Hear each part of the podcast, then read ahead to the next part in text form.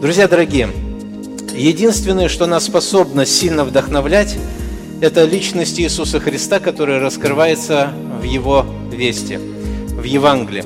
И сегодня мне вместе с вами хотелось бы поразмышлять о Слове Божьем. Послание к Римлянам, первая глава, с четырнадцатого по семнадцатый стих. Послание к Римлянам, первая глава, с четырнадцатого по семнадцатый стих.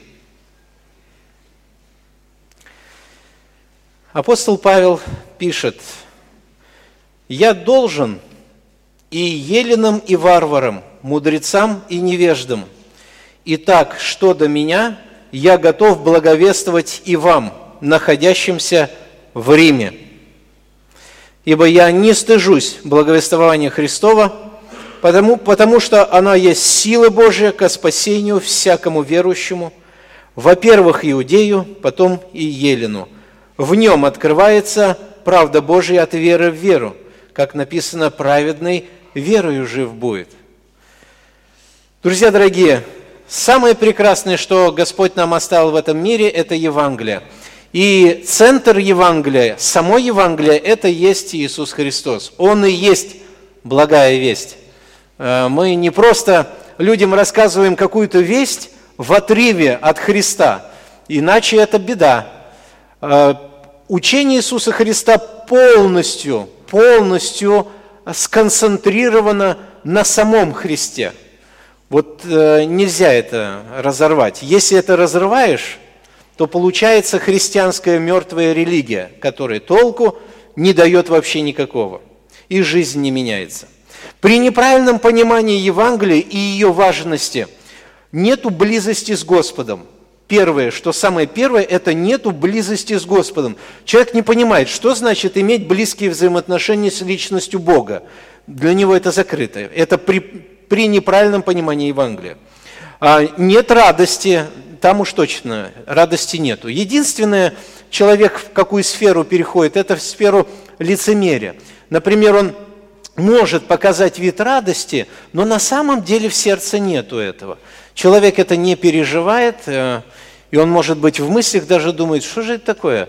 Радоваться в Господе, радоваться, не знай. Это при неправильном понимании Евангелия и ее важности. Нет уверенности в спасении. Когда человеку говоришь, ты, ты будешь спасен, он говорит, ой, я не знаю, не знаю. Но есть люди, которые перешли такую грань интересную, это тоже сфера лицемерия, они говорят, да, да, я уверен в спасении, но внутри нет. Внутри нет.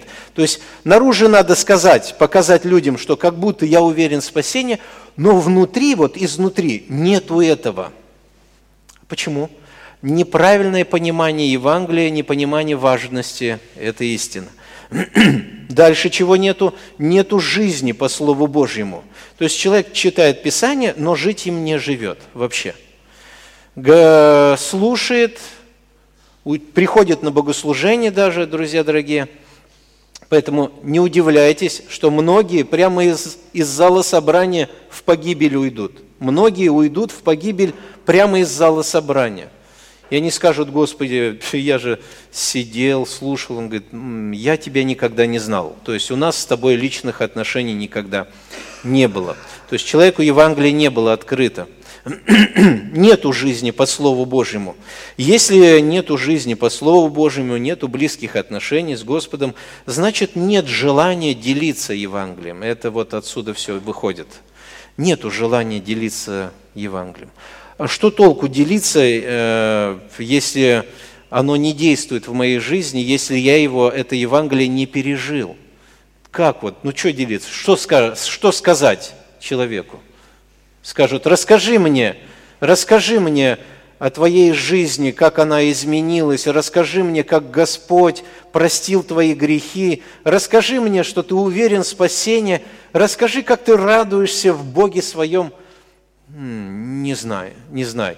И вследствие всего этого у человека сильнейший стыд Христа объявлять этому миру. Стыд, стыд, просто внутри стыд.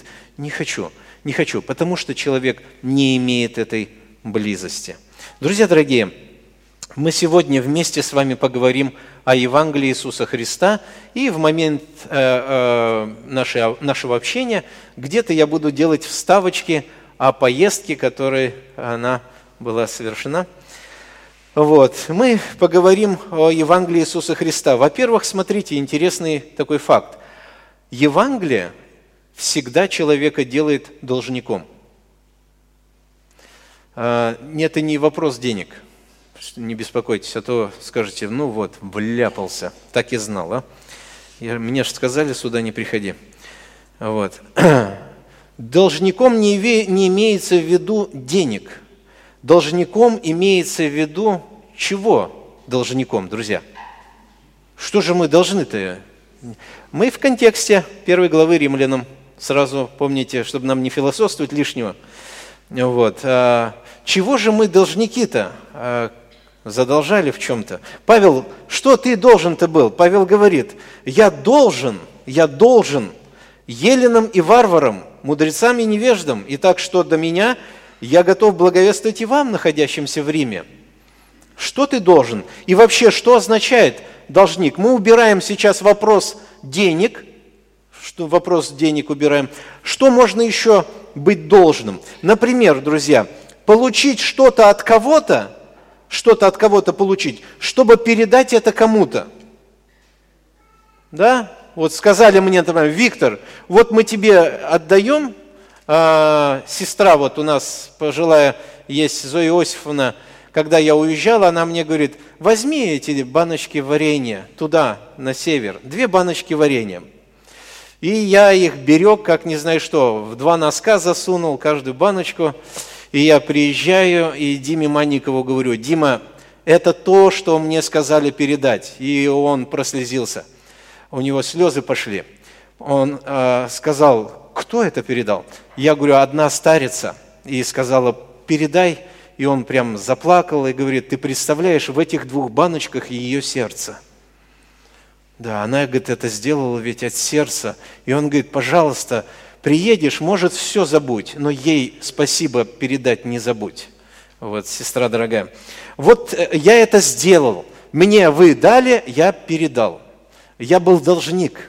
Я должен был передать эти баночки. Это мой долг был бы. А если бы я не передал, то с каким лицом бы я здесь стоял? Ну, единственное, если бы совести вообще не было бы, то, может быть, спокойно себя вел. Но мне было бы тяжело, тяжело, потому что я не выполнил то, чего мне сказали сделать. Павел, что ты должен передать был людям? Что? Что ты хотел передать? Почему ты должник? Однажды в Деянии апостолов, когда Павел беседовал с царем Агриппой, двадцать шестой главе, и он начал ему рассказывать, этому царю, что вообще с ним произошло в жизни. И вот что он сказал, когда у него была, помните, встреча с Иисусом Христом, когда свет с неба настолько его осиял, что Павел даже ослеп. И там были слова Иисуса Христа. И вот он этому царю пересказал эти слова. Что сказал Иисус Павлу тогда? Слушайте внимательно. Христос сказал, встань и стань на ноги твои, ибо я для того и явился тебе, чтобы поставить тебя служителем и свидетелем того, что ты видел и что я открою тебе, избавляя тебя от народа иудейского и от язычников, которым теперь я тебя посылаю, открыть глаза им, этим язычникам, чтобы они обратились от тьмы к свету, от власти сатаны к Богу, и верою в Меня, в Иисуса Христа, получили прощение грехов и жребий со священными. Вот это ты должен передать, Павел. Вот это ты должен передать всем. Ты должник. Ты должник. Ты должен это сделать. Павел, э, о Павле еще Господь говорит, что девятая глава Деяний апостолов, пятнадцатый стих, «Он есть мой избранный сосуд, чтобы возвещать имя мое перед народами и царями и сынами Израилевыми». Он мой избранный сосуд. Вот Павел, что был должен. Ну уж точно, Павел, наверное, должник, но не мы, да, братья и сестры? Мы вроде ничего не должны. Взаймы у Бога не брали, поэтому что нам должными быть-то? Я вам прочитаю место из Священного Писания, чтобы вдруг, если у кого-то мысли такие вдруг придут от врага душ человеческих, вы могли ему истинно противостать. Господь через Петра говорит нам в первом послании Петра, вторая глава, девятый стих. «Но вы, род избранный, вы все». Это касалось того времени, это касается и нас, если мы дети Божии, конечно. «Но вы, род избранный, царственное священство, народ святой, люди, взятые в удел». Для чего? Чтобы, чтобы, чтобы, чтобы. А что? Чтобы нам стать должниками, друзья. Чтобы, как здесь написано, возвещать совершенство призвавшего вас из тьмы в чудный свой свет. Вот и мы тоже должники. Друзья дорогие, человек, который пережил действие Евангелия в жизни своей, чувствует себя должником. Не потому, что надо, а я хочу, я хочу, хочу, братья, вот хочу и все, потому что это есть желание. Чье? Чье, братья, желание? Иисуса Христа, который внутри нас живет. Он продолжает свое дело. Вот и все. Не думайте, что это ваше желание. Убери от вас и от меня благодать Божью, век бы об этом Христе никому не рассказали. Это Иисус прорывается через нас. Это Иисус прорывается. Друзья дорогие, кому же, кому же, Павел, ты был должен? Кому ты должен был? И здесь написано в тексте, я должен еленам, елены это кто такие? Греки того времени, те, которые исповедовали культуру греческую со всеми этими религиями их, многобожием и всем прочим.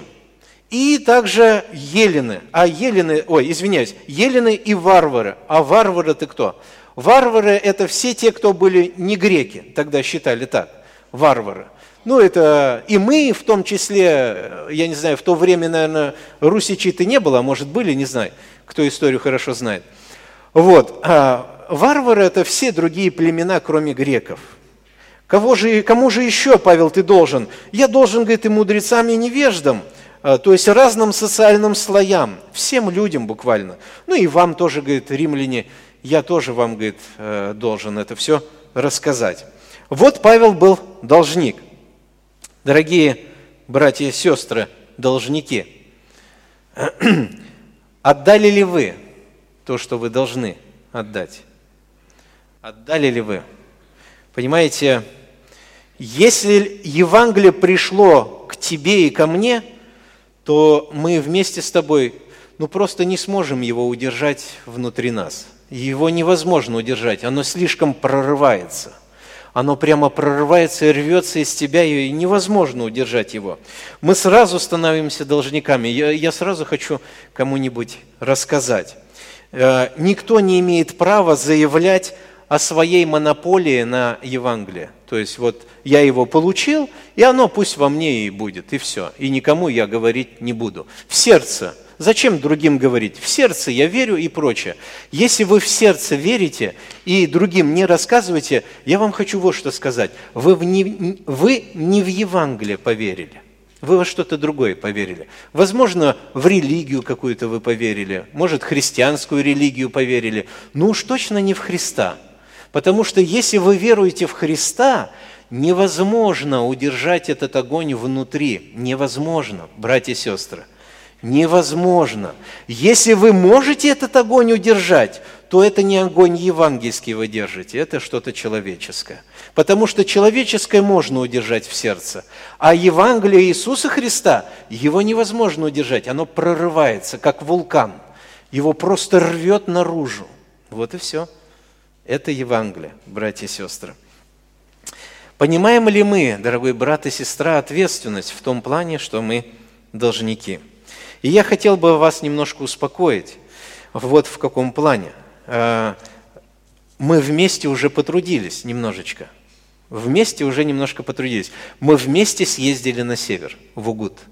И вместе мы плыли на лодке. И вместе мы заходили к хантам в эти селения. Мы вместе. Я там не был, мы были вместе. Христос вел нас всех, и мы все участвовали в этом служении. Вся церковь Салавата участвовала в этом служении. И это великая благодарность. Чьи-то были ноги, чьи-то были молитвы. Если, говорит, не умеешь стрелять, подноси патроны. Вот вы очень хорошо подносили патроны. Я вел дневник, когда что случалось с нами. И мы один раз очень нарвались, не один раз, там было очень много раз, но один раз вообще особо. Мы думаем, что двигатель оторвет. Река очень мелкая, на дне бревна и большие камни. И, а мы ехали где-то по реке пятьдесят километров в час, но это достаточная скорость, чтобы ощутить что-то на реке. И э, когда были огромные удары, я записывал время. Так, девять пятнадцать. И я думаю, надо посмотреть на список, кто в девять пятнадцать молился. Может быть, он уснул, может, еще что-то. Да. Братья и сестры, по молитве вашей все совершалось. Господь дал нам возможность отдать долги. Мы отдали долги, которые должны были отдать, слава Богу. И это было великое благословение. Хотя э, такое ощущение было, что как будто весь ад поднялся, чтобы поставить преграды нам, чтобы мы не ехали. Как будто весь ад поднялся. Э, когда мы ехали туда, у нас заклинил мотор. Заклинил. Сестры это не поймут, женщины это не понять там. Ну, попробуй объяснить. Представьте, что у вас больше миксер никогда не крутится. Заклинил. Больше крутиться не будет. Вот мотор так заклинил, и все. У нас был а, автомастер, Павел, брат, я с ним ездил как раз от Башкирии, нас двое было, всего нас было четверо. Был Дима Манников, миссионер той местности, и был один брат Александр, ему шестьдесят четыре года, и он также должник, и говорит, не могу сидеть спокойно, с Геленджика приехал, и он на месяца два, наверное, он там еще и остался, он поехал на тундру дальше долги отдавать. Вот. Представь, шестьдесят четыре года, человеку еще шесть лет и семьдесят, вместе с нами на лодке. Я вам скажу правду, я вымотался на нет, я до сих пор не могу отдохнуть, вот, отдышаться не могу, я вымотался просто. Я думаю, Господи, шестьдесят четыре года человеку. И он, конечно, тоже вымотался, он говорит, братья, я, говорит, выжатый. Я говорю, если я выжатый, то ты-то, конечно, шестьдесят четыре года. Вот, и... Братья и сестры, как будто весь ад вставал, двигатель заклинило, все, не так, не сяк, уже и пробовали, что только не делали, бесполезно. И до, до ближайшего э, населенного пункта двое суток пешком. Ну так Дима сказал. Но можно было просто предаться течению, как Павел однажды предался ветрам, пустили паруса, и мотало его корабль туда и сюда. Вот. И, знаете, встали, Господи, все, связи вообще нету, даже близко. Есть Бог, есть мы, есть медведи, росомахи, там еще кто, ханты пьяные, и все. Боже, все, не знаем, что делать. Господь, но знаем, что сила у Тебя. Сила у Тебя, Ты нас ведешь, не мы. Во имя Христа яви Твое чудо, заведи мотор. Вот так дерзнули помолиться. Ну что, помолились? Что делать дальше? Ключ поворачивать. Сатана говорит, а вдруг нет? Мы говорим, нет, Бог силен, заводи. Завелся. О, думаю, Господи. А причина была то, что мы забыли добавить масло в бензин. И поэтому, ой, не извиняюсь, мы не забыли, мы залили масло в бензин, а забыли канистру помешать, разбултыхать, чтобы внутри двигатель смазывался. Получается вот так вот. Чуть не угробили двигатель. Но Бог завел его. Слава Богу, хорошо. Доехали до одного пункта и встретили одного старца, дедушку. И я первый раз еще, когда ездил в первую поездку, он был, он должен был умереть, но не умер до сих пор. Мы говорим, ну что, дождались. Он говорит, о, братья, говорит, слава Богу, хант. Дед, ему около восьмидесяти лет, у него рак последней стадии, но почему-то живет и живет и живет. И он говорит, мир вам, братья, говорит, я так рад. Еле-еле душа в теле. Начали вечерю преподавать. Тут зашла одна пьяная хантейка и начала матом кричать на нас. Долго кричала, где-то полчаса.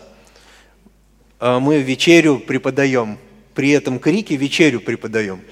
Она орет прямо громко-громко, как будто семь злейших в ней. А мы вечерю преподаем. Брат этот старец, которому шестьдесят четыре года, сидел на нее, смотрел и говорит, вспомнил текст из Священного Писания, книга Иова. «Пришли сыны Божии, между ними пришел сатана». Он так вслух выразился. «Пришли, говорит, сыны Божии, говорит, и между ними пришел сатана». Говорит, надо же. Вот. Ну ничего, Господь дал. Как только вечерю совершили, она сразу успокоилась. Все нормально стало, на свои места. Думаем, надо же. А дальше мы ехали, ехали, ехали ко мне. Я уже не буду говорить. У нас винт весь изорванный. На двигателе винт весь изорванный был. Погнутый, изорванный. Ну, вообще страшновато, друзья, знаете. Во-первых, река темная, темная, черная река. Она много содержания железа и торф, все это. И она еще кипит из-за подводных камней. Вот кипит, вот, вот в эту, вот, где она кипит, страшно заезжать. Дима Манников всегда кричал, братья, пожалуйста, молитесь. Что сейчас будет, мы не знаем. И мы в молитве все ехали. И в, один, в одно селение мы доехали, и нас там приняли ночевать. С утра мы встали, ложились мы спать где-то в шесть или в семь вечера. Потому что света нету, и там все так ложатся спать. Ну, даже если у кого генераторы есть, искусственный свет там вырабатывают, они все равно ложатся где-то в шесть-семь. И вот мы так тоже, в шесть-семь пообщаемся чуть-чуть и ложились спать. В пять утра мы уже на ногах и дальше плыть. Вот. И однажды мы выходим, а у нашей лодки только нос торчит. Он, лодка вся полностью утонула. Да что ты... И ханты даже сказали, что-то, говорит, не то, говорит. Мы говорим, ну да, враг не желает, чтобы мы ехали, потому что там будут люди, которые будут слушать Евангелие. Долги-то надо раздавать. И они сказали, говорит, вы не уплывете отсюда. Ну, ее, во-первых, засосало выл еще, засосало. И мы семь человек дергали, и снегоход подцепили, снегоходом дергали. Где-то, не помню, может, часа полтора мы выдергивали. Выдернули, полная лодка воды, продукты уплыли, бензин уплыл. Мы с собой везли четыреста литров, там чуть больше, почти полтонны бензина. Но там уже не было полтонны, там осталось двухсотлитровый бак пластмассовый, и он уплыл. О, и нам сказали, до декабря, здесь до декабря, как-нибудь, говорит, сообщим вашим женам, что вы остаетесь здесь, а потом мы вас на снегоходах отвезем, и когда река подмерзнет, отвезем и нормально, уедете домой. Ну, все, уже смирились, что до декабря, но Бог вот явил милость, вытащили лодку, и двигатель всю ночь под водой был, разобрали двигатель полностью. Паша, вот брат наш, Павел, это Бог его просто послал, не знаю. Через него Христос чудеса совершал, через этого брата. Вот, и, и двигатель завелся. И ханты сказали, дальше вам конец, потому что дальше, говорит, река еще мельче. Даже ханты не ездят сейчас там. Даже они, говорит, туда не ездят на лодках. Или, говорит, вы сумасшедшие, или у вас, говорит, что-то важное, что вы должны сделать? Ну, мы им сказали, конечно же, что-то важное, потому что важнее Евангелия ничего нету в мире. Души нуждаются в спасении, там неверующие ждут. И пошли туда. Там мы вообще все соскребли, и было даже такой момент, что пришлось по берегу идти и тянуть лодку по песку.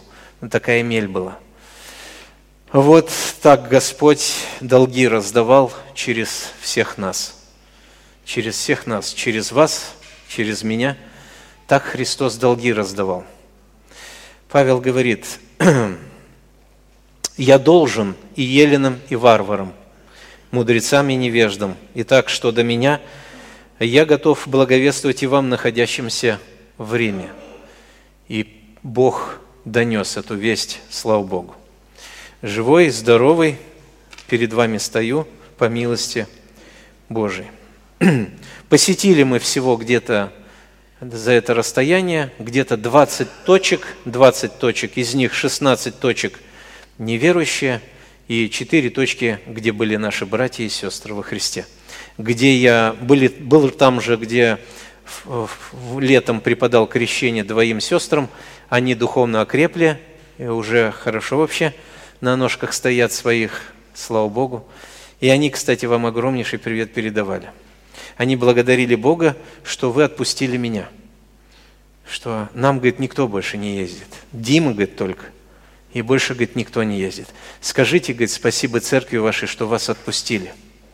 Вы представляете, это вам спасибо передали. Я говорю, это милость Христа, что церковь чувствительна к делу благовестия.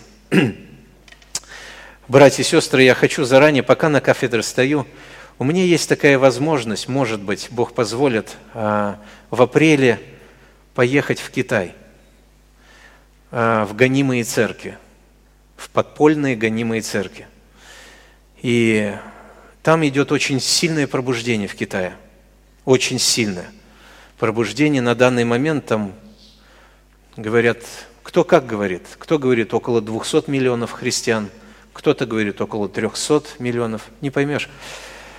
Но вот какая проблема у всех этих христиан. Пробуждение идет огромное, но наставников мало. И очень сильно распространяются лжеучения. И братья и сестры просят, пожалуйста, приедьте кто-нибудь, откуда-нибудь, преподайте нам Слово Божье. Просят. Но нас заранее предупредили, что можем туда поехать, а обратно не вернуться. Потому что поедем в гонимые церкви. То есть подпольно получается, подпольно. И наставлять христиан. Недавно был случай, когда нашли дом молитвы подпольный, и власти сказали этот дом разрушить бульдозером. И жена пастора вышла и сказала, не дам. Бульдозерист остановился и говорит, что же мне делать? Позвонил властям, власти приехали и сказали, ну что делать, дави. Раздавили ее с бульдозером, сравняли вместе с домом молитвы. Вот ситуация примерно в стране по христианству, друзья дорогие. И там народ Божий в слезах просит, чтобы кто-нибудь приехал и преподал им Слово Божье. Братья и сестры, знаете, чувствую состояние должника, и я хочу поехать туда. Хочу поехать туда, и если Бог откроет пути, это мое желание. Как Бог желает, я даже не знаю. Я не знаю, что Бог сделает, но желание я Господу хочу сказать, вот я, Боже, пошли меня, если хочешь. И поездка примерно намечается на апрель месяц. На апрель месяц. Вот я вас как бы заранее прошу молитвенно поддержать, чтобы воля Божья была открыта. Ехать или нет. Пусть Бог в этом благословит, дорогие друзья. Но хочу сказать, что Христос по всему миру ходит. По всему миру ходит. Он и сейчас в странах Ближнего Востока, Христос там ходит, проповедует. Он среди язычников, он там, где кушают людей, он там тоже ходит. Какой-то брат, какая-то сестра, миссионеры проповедуют Евангелие, они даже не знают, что завтра их убьют, но они все равно проповедуют Евангелие. Это великое благословение. Вот в чем наш долг. В этом и есть мы должники. Должники. Невозможно Евангелие удержать в сердце, оно рвется наружу. Это очень тяжело, если пробует кто-то его удержать внутри. Братья и сестры, давайте дальше. Смотрите, Евангелие, уникальность Евангелия в чем? Необыкновенность Евангелия. Оно делает человека сразу должником. Как только человек соприкасается с Евангелием, у него появляется желание передать это Евангелие другим. И мне хотелось бы сейчас вместе с вами дальше прочитать текст шестнадцатый. «Ибо я не стыжусь, – Павел говорит, – благовествования Христова, потому что оно есть сила Божия ко спасению всякому верующему, во-первых, иудею, и, и потом елену». Интересно, Павел говорит, я не стыжусь Евангелия, не стыжусь благовествования. Почему, Павел, ты не стыдишься этого Евангелия? Что тебя так вот э, так держит в таком состоянии, что ты не стыдишься? Потому что Евангелие есть сила. Потому что Евангелие есть сила. Я хочу сейчас вот что напомнить вам, дорогие братья и сестры, друзья. Очень важную идею. Суть Евангелия, будьте внимательны, прямо вот внутри настройтесь. Суть Евангелия в чем заключается? Вот в чем. Не мы, а Христос. Это суть Евангелия. Не мы, а Христос. Если кому-то это понятно, я верю, что вы будете радоваться. Если кому непонятно, молите Бога, чтобы вам эту идею Бог открыл. Суть Евангелия не мы, а Христос. Спасали не мы себя, а кто? А когда Христос нас спасал, спасал, мы в каком состоянии были? Проклятыми, грешными. Нас еще и вообще тогда не было. Но водами мы все были прокляты. Христос вместо нас пошел на крест. На твой крест пошел Христос. Не ты, а Он пошел на крест. Это суть Евангелия. Друзья, но это еще не конец ведь Евангелия. Жизнь святая, святая плодоносная жизнь, духовный рост и все это прочее, христианина. То же самое, не мы, а Христос. Не вы жить будете, а Христос. Кто-то скажет, да ну, как это, а кто же? Убери от вас благодать, вы, вы будете грешить по полной программе, поверьте. Вы будете приходить в церковь, вы будете пить, курить, наркотики употреблять и будете наглым лицом приходить в церковь на служение. Почему? Благодати Божией нету. Вы станете прожженными лицемерами, потому что благодати Божией нету. Не мы, а Христос. Многие говорят, как я смогу жить? Как я смогу жить? Как? Не ты сможешь жить, а Христос через тебя будет жить. Вот суть Евангелия, вот почему Иисус сказал, «Я лоза, вы ветви, без меня вы ничего не можете делать, ничего. Я через вас это буду совершать». Друзья дорогие, если кому-то эта идея не открыта, пожалуйста, не противьтесь этой идее, не говорите внутри себя, что он болтает, не знай. Вы лучше смиритесь и скажите, «Господи, может, я что-то не понимаю? Может, Ты меня откроешь?» И Господь откроет вам суть Евангелия. В этом и суть. Как только эта истина открывается человеку, он в свободе. Все. Он вошел в такое, что вообще трудно словами описать. В громадину вошел. Все. И он расправит теперь крылья, потечет и не устанет, надеющийся на Господа. Суть Евангелия не мы, а Христос. В спасении не мы, а Христос. В жизни святой не мы, а Христос. И многие спасение получают, а дальше не могут жить. Вроде человек получил прощение грехов, а дальше жить не получается. И говорит, что-то не выходит у меня жить христианской жизнью. Не получается мне жить по этому слову. Не выходит. Сколько раз пробовал, и не выходит. Хочу вас как бы настроить. Оставьте попытки ваши пробовать. Почему? Заранее вам говорю, сколько бы вы ни пробовали, у вас мало что получится. Мало что получится. Но если все-таки вы будете пробовать дальше, скажу вам, что может произойти с вами. У нас есть заведение одно, оно находится по улице Чапаева, в Салавате. Заведение такое, знаете, нет? Что за заведение там такое? По улице Чапаева. Психиатрическая больница. Вот если вы будете пробовать жить по Библии сами, даю вам сто процентов гарантию. Психиатрическая больница светит вам. Почему? Потому что Бог условия поставил, чтобы жить Его учением, Нужна сверхъестественная сила. Это есть Иисус Христос, живущий в нас. Вот и все. Как Иисус Христос заменил нас на Голгофском кресте, не мы, а Он, так Он нас заменяет в этой обыденной жизни. Не мы, а Он. Господи, я не смогу. У меня не получится не раздражаться. У меня не получится терпеть этих людей. У меня не получится бросить курить. У меня не получится бросить пить. Кто-то говорит, а у меня же получилось. Может быть, у вас получилось, но знаете, кому слава вся? Вам, конечно же, вам. Вы всегда будете трезвонить всем, но я же бросил, но я же бросил. У меня же вышло, у меня же получилось. И вся слава точно не Господу, а вам. Но Бог сделал все так удивительно, что хвалящийся всегда будет хвалиться Господом. Хвалящийся всегда будет хвалиться Господом. Друзья дорогие, это суть Евангелия. И поэтому мы людям несем не теорию, мы людям несем Христа. Христос нужен людям. Христос, не религия христианская людям нужна.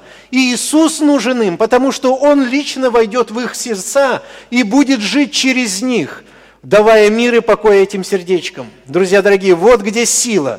Евангелие – сила Божия, и эта сила и есть сам Господь наш. Он и есть эта сила. Друзья дорогие, и не просто сила, сила Божья. В Евангелии не человеческая сила проявляется, но Божья. Я хотел бы вам сказать, что когда мы говорим слово «Евангелие», это не означает, что спасение от ада и спасение от грехов. Евангелие вмещает в себя спасение от ада, от грехов, примирение с Богом и жизнь с жизнь Богом. Вот это и есть все Евангелие.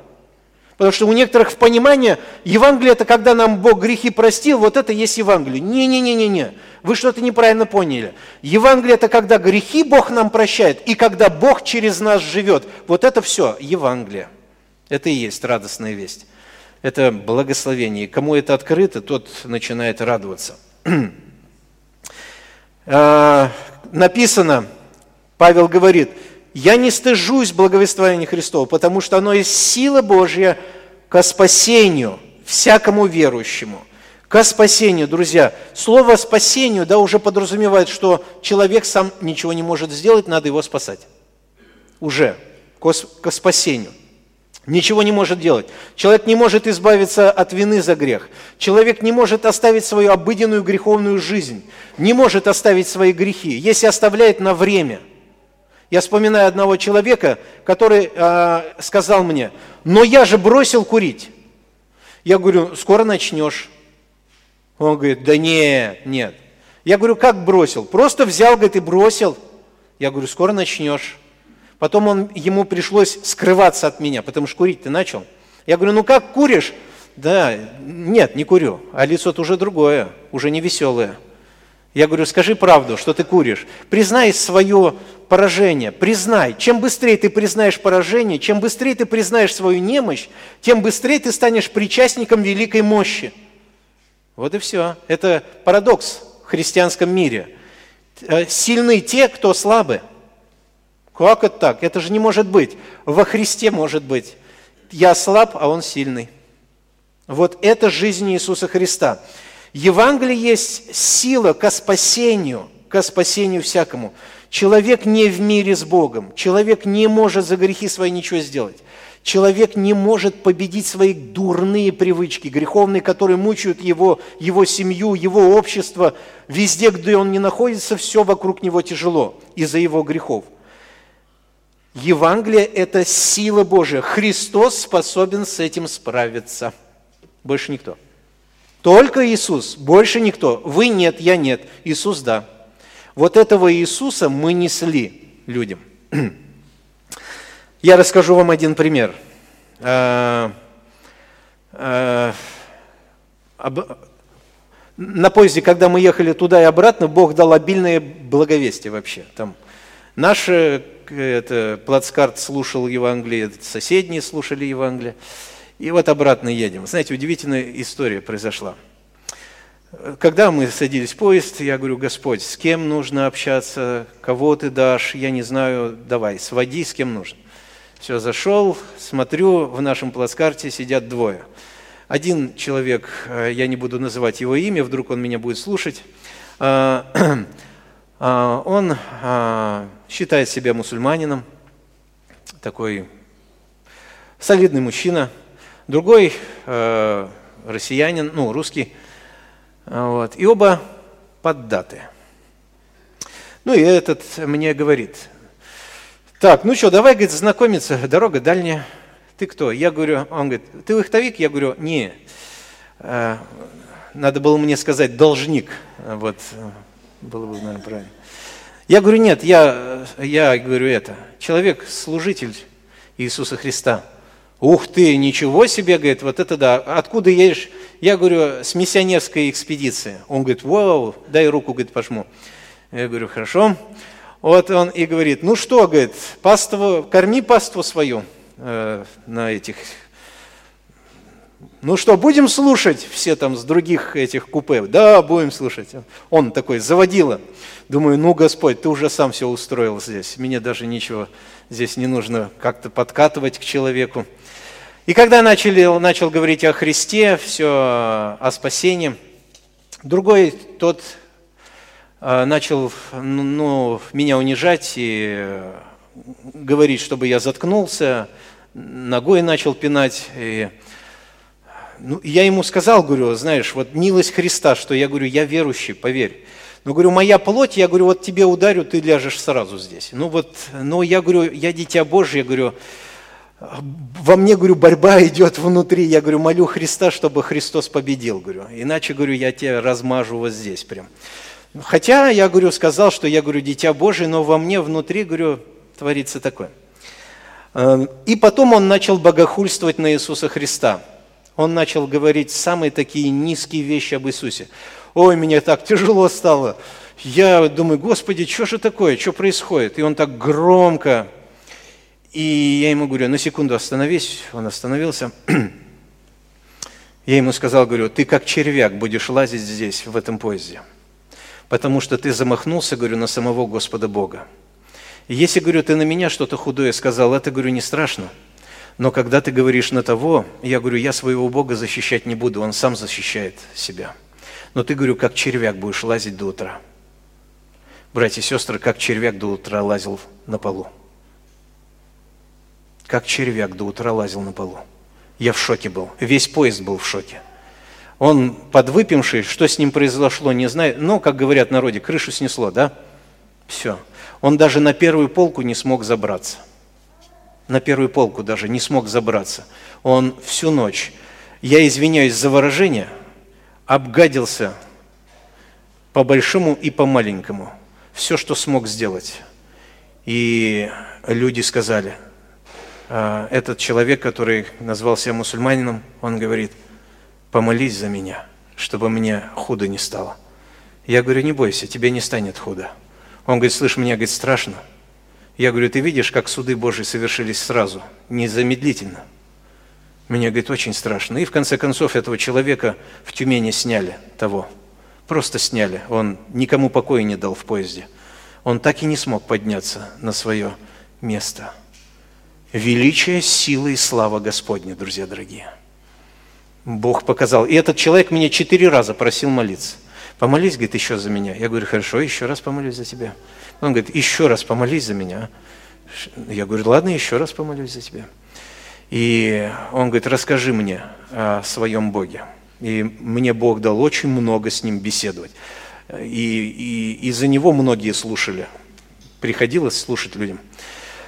Бог – это сила великая.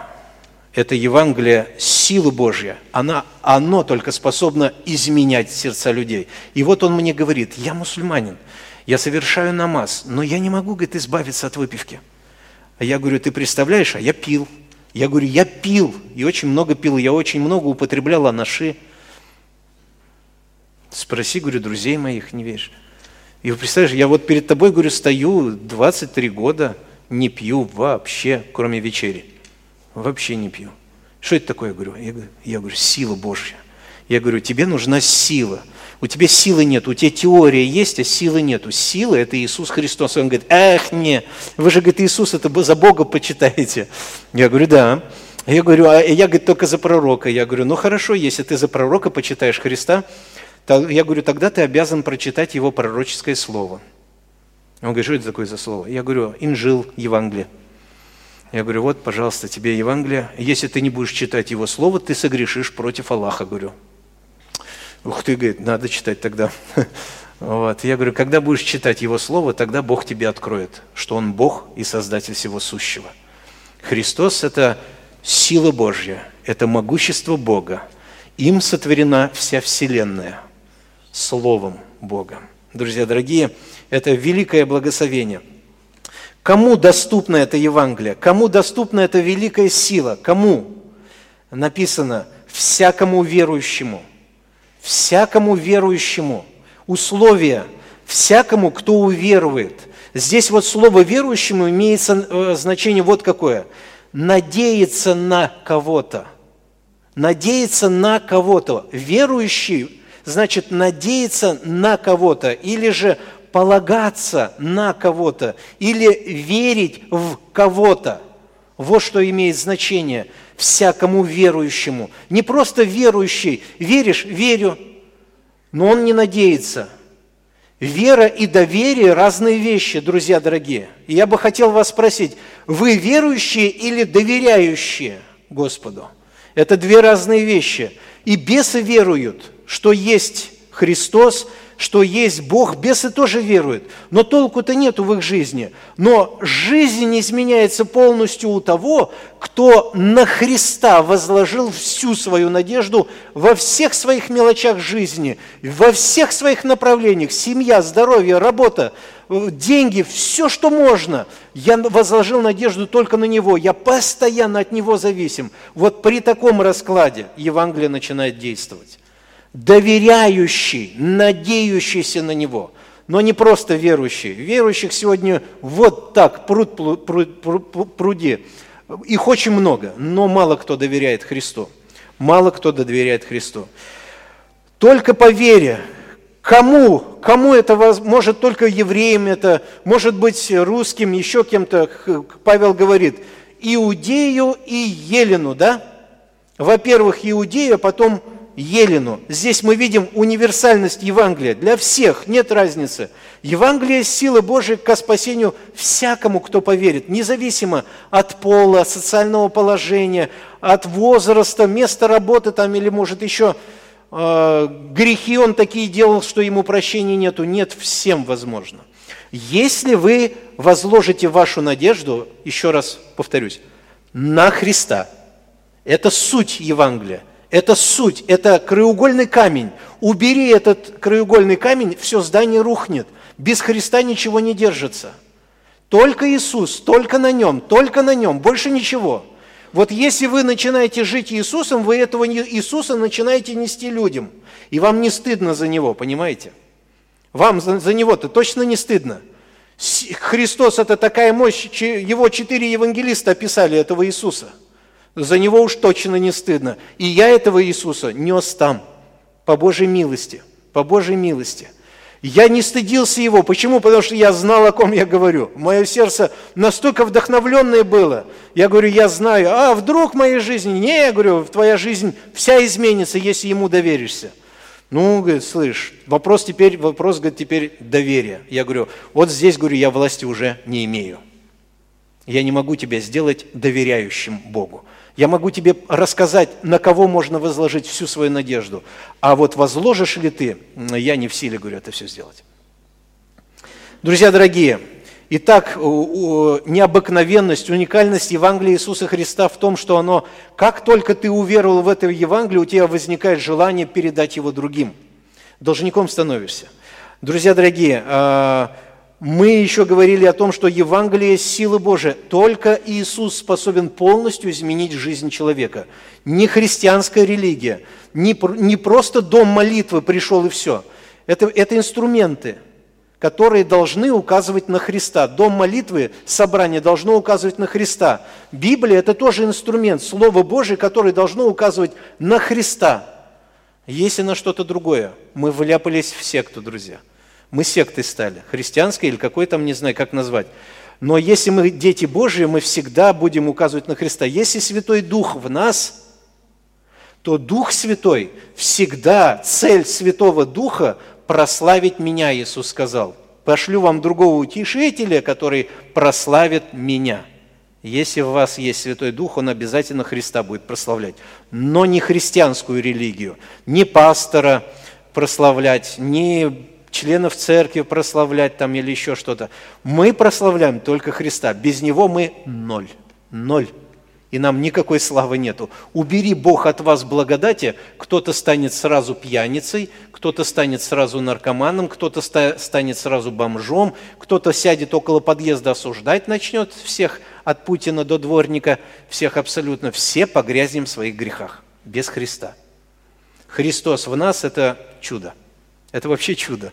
Я так рад, что у меня внутри Христос. Знаете, мне такое счастье внутри, мне так охота им счастьем делиться, людям рассказать. Слышь, возьми Христа в подарок. У меня так много его, по карманам забито все Христом. Возьми Христа в подарок, а? Бесплатно же, бесплатно, вот что интересно. А что это такое? Это сила Божия ко спасению всякому. Иудею, а потом Елену. Друзья дорогие, ханты, которые уверовали в Евангелие, их жизнь полностью изменилась не потому, что кто-то там что-то как-то повлиял, да, а потому что Христос их меняет. Вы представляете, к ним приезжает туда, бывает, один раз в полгода. Вот если вас один раз в полгода посетят, как вот? Вот давайте так еще. Вас один раз в полгода посещать будут. Вы обидитесь, нет?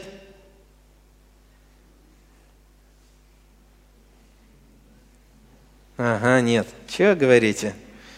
Я понимаю, что херувимы не обижаются, да? Ну, есть же все равно кто-то здесь не херувим. Я понимаю, что все херувимы.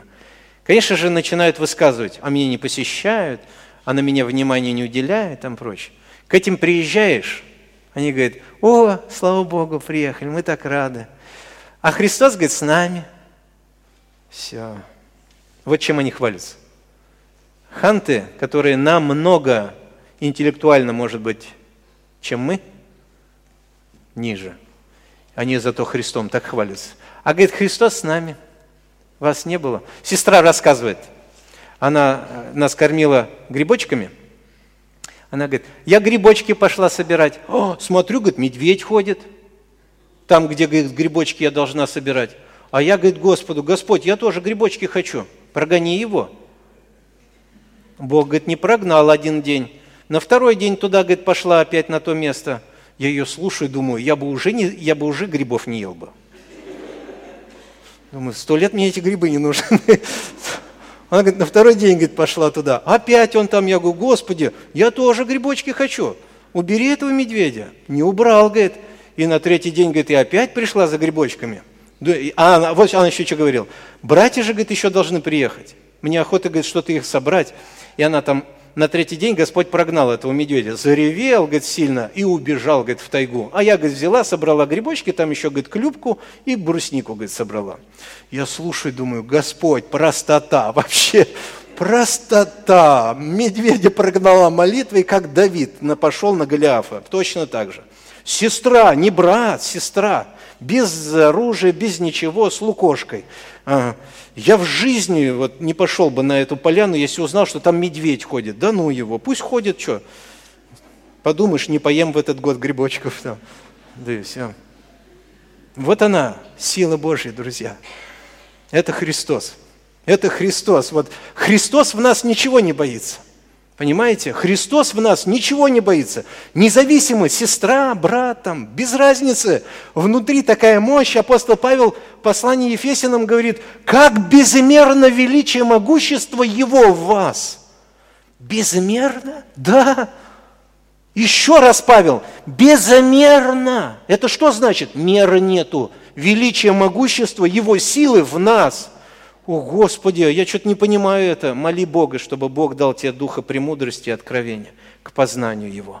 Вот когда это откроется, танцевать будете от счастья, друзья. Вы тогда поймете, что такое Евангелие. Это на самом деле великое счастье. И за такое Евангелие никогда не стыдно. Я раньше помню, когда проповедовал Евангелие, думаю, вот надо так сказать, надо так сказать. Сейчас у меня совсем другая проповедь. Я всегда людям говорю о Христе. Тебе нужен Иисус, говорю, вот и все. А я могу рассказать о Нем, кто Он, говорю, и кто может в тебе начать жить. Это совсем по-другому звучит, совсем по-другому. Можно теорию какую-то говорить, богословскую, но, поверьте, от нее толку вообще никакого. Христос только изменяет жизнь человеческую, больше ничто. Ну, давайте будем заканчивать потихонечку. Затянул по полной программе. Ай-яй-яй. Ай-яй-яй, обратно надо туда отправлять. Там меня э, это, условия ставили. Пять минут, не больше. Я говорю, Господи, давай ты. Я пять не смогу, говорю. Я много говорю. Друзья дорогие, семнадцатый стих. Необыкновенность, да, Евангелия Иисуса Христа в том, что оно делает человека сразу должником. Человек сразу желает нести его кому-то другим. Евангелие – это сила Божия ко спасению всем людям, кто доверится Христу. Всем, друзья. И Евангелие – единственный путь обретения праведности Божией. Знаете, вот здесь написано, в нем, в Евангелии, открывается правда Божья от веры в веру. Как написано, праведный верою жив будет. Дословно вот будет звучать как? В нем открывается праведность от Бога. Праведность от Бога. В Евангелии открывается праведность от Бога. Вот как правильно, чтобы понять нам, людям, замысловато так переведено. Праведность от Бога. Что означает праведность? Праведность – это действие Бога, когда Бог объявляет человека невиновным. Грешный, я не знаю, как с тобой примириться, Господь говорит, я объявляю тебя невиновным и дает человеку возможность соединиться со Святым Духом. Это все Евангелие. В Евангелии открывается праведность Божья. Как эта праведность, как эта праведность, она переходит на человека, оправдание, что я невиновен. Как это переходит на человека? Здесь написано, в нем открывается, в Евангелии открывается праведность от Бога от веры в веру. Только через веру. Только через веру, друзья. Больше никак. Больше никак. Я прочитаю тексты Священного Писания. Галатам вторая глава, шестнадцатый стих, одна часть этого стиха. «Мы уверовали во Христа Иисуса, чтобы оправдаться верою во Христа». Вот так Галатам написано, два шестнадцать. Там еще написано о законе. «Мы уверовали во Иисуса Христа, чтобы оправдаться верою во Христа Иисуса». Праведность получается, получаем через веру, через доверие в Христа. Как это понять? Сейчас поймете, друзья. Павел пишет, Филиппийцам третья глава, восьмой-девятый стих. «Да и все почитают щитою ради превосходства познания Иисуса Христа». Смотрите, интересно. Я хотел даже у себя прям дома картину какую-то повесить. Вот это вот. «Все почитают щитою, мусором». «Все почитаю мусором». Ради чего? Ради превосходства. Чего? Какого превосходства? Познание Иисуса Христа. О, Павел, смотрите, он утонул в Иисусе Христе. У него только одно в голове. Я хочу познавать Иисуса Христа, я хочу познавать эту личность. Я хочу, чтобы в этой личности все. Смотрите, что он дальше пишет. Господа моего, для Него я от всего отказался. Для Христа я от всего отказался. Все почитаю за ссор. От чего ты отказался, Павел? Прежде всего, Павел отказался от своей праведности, которая была от закона Моисеева. От своего фарисейства, от всего, от своего лучшего поведения, от своей посвященности Богу, когда он был еще неверующим во Христа. Он говорит, от всего я, говорит, отказался от всего этого. Ради Христа. Все почитаю за ссор. Чтобы приобресть Христа и найтись в Нем, в Нем найтись, не со своей праведностью, никакой я хороший, которая от закона Моисеева, но с тою, какой же праведностью, Павел? Которая через веру во Христа с праведностью от Бога по вере. Если я слышу весть от Бога, что все люди грешники, соглашаюсь с этой вестью. Если я слышу от Бога, что я из-за своих грехов уйду в вечные мучения и страдания, я соглашаюсь с этой вестью. Задаю вопрос Богу, говорю, Господи, а что же мне теперь делать, если я безнадежный? И Бог мне говорит: вот дело мое, в которое тебе надо довериться. Не тебе надо что-то делать, я уже сделал вместо тебя. Что ты сделал, Господь? Я взял, Виктор, твои грехи на себя, все абсолютно, от начала до конца. Взял на себя, и я пошел вместо тебя на этот проклятый крест. И я был распят вместо тебя, Виктор. И я совершил искупление всех твоих грехов. И теперь я очистил сосуд свой, тебя, Виктор, глиняный сосуд очистил, чтобы в него вселиться Святым Духом, Духом Христовым, то есть. Веруешь ли ты, Виктор, в это? Доверяешь ли ты мне, Виктор? Доверяешь ли ты, доверяешь ли ты все свою, всю свою надежду? Возлагаешь ли на меня? Господи, аминь, только ты, больше ничего. Если это человеку открыто, блажен ты, Виктор, потому что не плоть и кровь тебе это открыли, Отец мой, сущий на небесах, что Христос есть Сын Божий, что в Нем спасение, в Нем жизнь, в Нем полнота, в Нем все. И, и, и, и теперь смотрите, праведность как? Праведник же в меня внутрь входит. Святой Дух – это же Дух праведности. И я верой получаю Иисуса Христа в жизнь свою. И теперь праведник внутри меня живет, который говорит: Виктор, не волнуйся, я все сделал. Долги твои заплатил, и теперь я внутри тебя живу, и нет для тебя ничего невозможного, потому что все ты сможешь в укрепляющем тебя Иисусе Христе. Ах, Господи, это же так радостно! Да, сынок, это радостная весть от меня, от Господа Бога. Праведность. Евангелие, Евангелие, оно дает праведность человеку. Праведность – это сам Христос, друзья дорогие. И это по вере. Если не верите, а что же делать, если человек не верит? Скажите Господу об этом. Скажите силе об этом. Господь, я неверующий. Сделай меня, пожалуйста, верующим. Попросите верующих за вас помолиться. Они будут молиться за вас, и Бог вам веру даст живую в Него, в Иисуса Христа. И вот эта жизнь, в Нем открывается правда Божия. От веры в веру. От веры в веру здесь иначе имеет значение вот какое. Открывается праведность Божия, которая от веры, от начала до конца через веру. Все, что будет в твоей христианской жизни, все будет по вере, по вере. Спасение по вере, жизнь по вере, плодоношение по вере, победа над грехами по вере. Все по вере будет совершаться. Все по вере, друзья. И заканчивается текст: праведный верою жив будет. Другими словами, праведник, человек, человек, который праведник, да, но дитя Божие, его жизнь, она будет вся полностью основана на вере. Верою будет жить. Верой в Его Слово, верой через Слово во Христа Иисуса.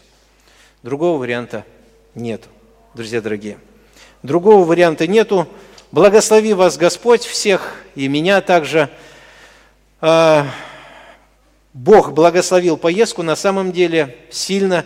Я благодарю Бога еще раз за ваши молитвы. Это на самом деле великое было чудо. Бензин мы нашли, он застрял в кустах, и мы нашли этот бензин. Единственное, только мы с собой еще в лодку посадили одну сестру, хантейку, чтобы она помогала нам найти русло, где бы не нарваться на камни. Ее одежда уплыла. У них одежда вся рукодельная, хантейская. И вот э, с лодки уплыла одежда, ну, верхняя такая, она ее снимала. А, продукты наши уплыли, какая-то часть осталась продуктов, и нас кормили.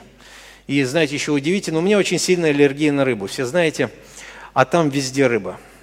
Везде рыба. И вы представляете, этим же ножом, который рыбу режут, режут лося, мясо, лосятина, там, все, что это. И я ведь не скажу им: это не, не режьте. Да, я говорю: Господь, слышь. Хотя я взял с собой лекарство, но Бог не дал мне на лекарство положиться. Я ел, и, и ничего не было. Рыбу не ел. Я ел просто то, что соприкасалось с рыбой. Единственный раз, один раз была у меня аллергия началась, я быстро выбежал на улицу, когда в одном доме начали жарить рыбу, и там много было паров, я начал задыхаться. И я думаю: все, Господь, чтобы не искушать Тебе, выйду на улицу. И в посте провел это время, Так что там была одна рыба, а мне ничего не досталось. Вот. Но братья потом обо мне заботились особо. Нашли какие-то сухари и меня кормили. Ну, а, говорит, кушай, дорогой, кушай. Столько любви проявляли. Команда была благословенная, братья и сестры. Сам Христос всех нас воедино соединял. Даровал каждому смирение. Каждый трудился на своем месте. Это было благословение. Братья и сестры, мы вместе там были. Мы вместе там были. Да, кто-то физически, кто-то духовно. Вот так мы, церковь города Салавата, были должниками, послужили для славы Божьей. Я, не знаю, кланяюсь Господу и кланяюсь вам, как братьям и сестрам возлюбленным. Спасибо вам, что вы верные, хорошие труженики, которые от души трудились во славу Божью. Пусть Бог нас благословит восхищаться Христом через Его уникальность Евангелия, которая делает нас должниками в хорошем смысле слова, которые есть силы Божии и, и которая дает человеку праведность. И вся слава только Ему. Не нам, не нам, Господь, а Тебе единому. Аминь. Ставши, помолимся. Благословенный Иисус Христос, Ты наше счастье, Ты жизнь наша, Ты путь. Все, что мы можем сказать, это Ты, Боже праведный. Нам так хорошо жить в единении с Тобой. Ты внутри нас, в Своем храме. Это такое счастье, Господь. Мало еще понимается, Господь, эта идея вся, и воспринимается, может быть, где-то мало, где-то маловерие. Боже, мы просим Тебя, помоги нашему неверию, Господи. Помоги своей нежностью и ласками, да, достигай нашего сердца. Господи, я прошу Тебя за себя лично и за всех. Даруй нам всем духа премудрости и откровения к познанию Тебя, чтобы очи наши сердца просвещены были Тобой. Мы могли бы познать, какую надежду имеем наследие, и как безмерно величие могущества Твое в нас. Христос, верой вселяйся в сердца наши, чтобы нам разуметь эту, превыше всякого разумения, Твою любовь. И нести Тебя, Христос, проповедуй о себе через нас каждому человеку. Господи, настолько сильно вдохновляй нас к Тебе, чтобы мы другого-то не могли уже ни о чем говорить, как только о Тебе. Ты вся полнота, совершенство само. Боже, на самом деле не стыдно о Тебе рассказывать людям, потому что Ты сила великая. Ты способен мертвое сделать живым, Господь, и наоборот. Вся слава Тебе и поклонение Тебе. Благослови всех тех людей, которые участвовали в этом служении, через которых Ты могущественно действовал, вдохновляй. Благослови всех тех, кому посеяно было Слово Твое, возроди их души, помилуй их и прости. Дай быть им детьми Твоими, которые жили бы Тобой каждую секунду. Во имя Христа. Аминь.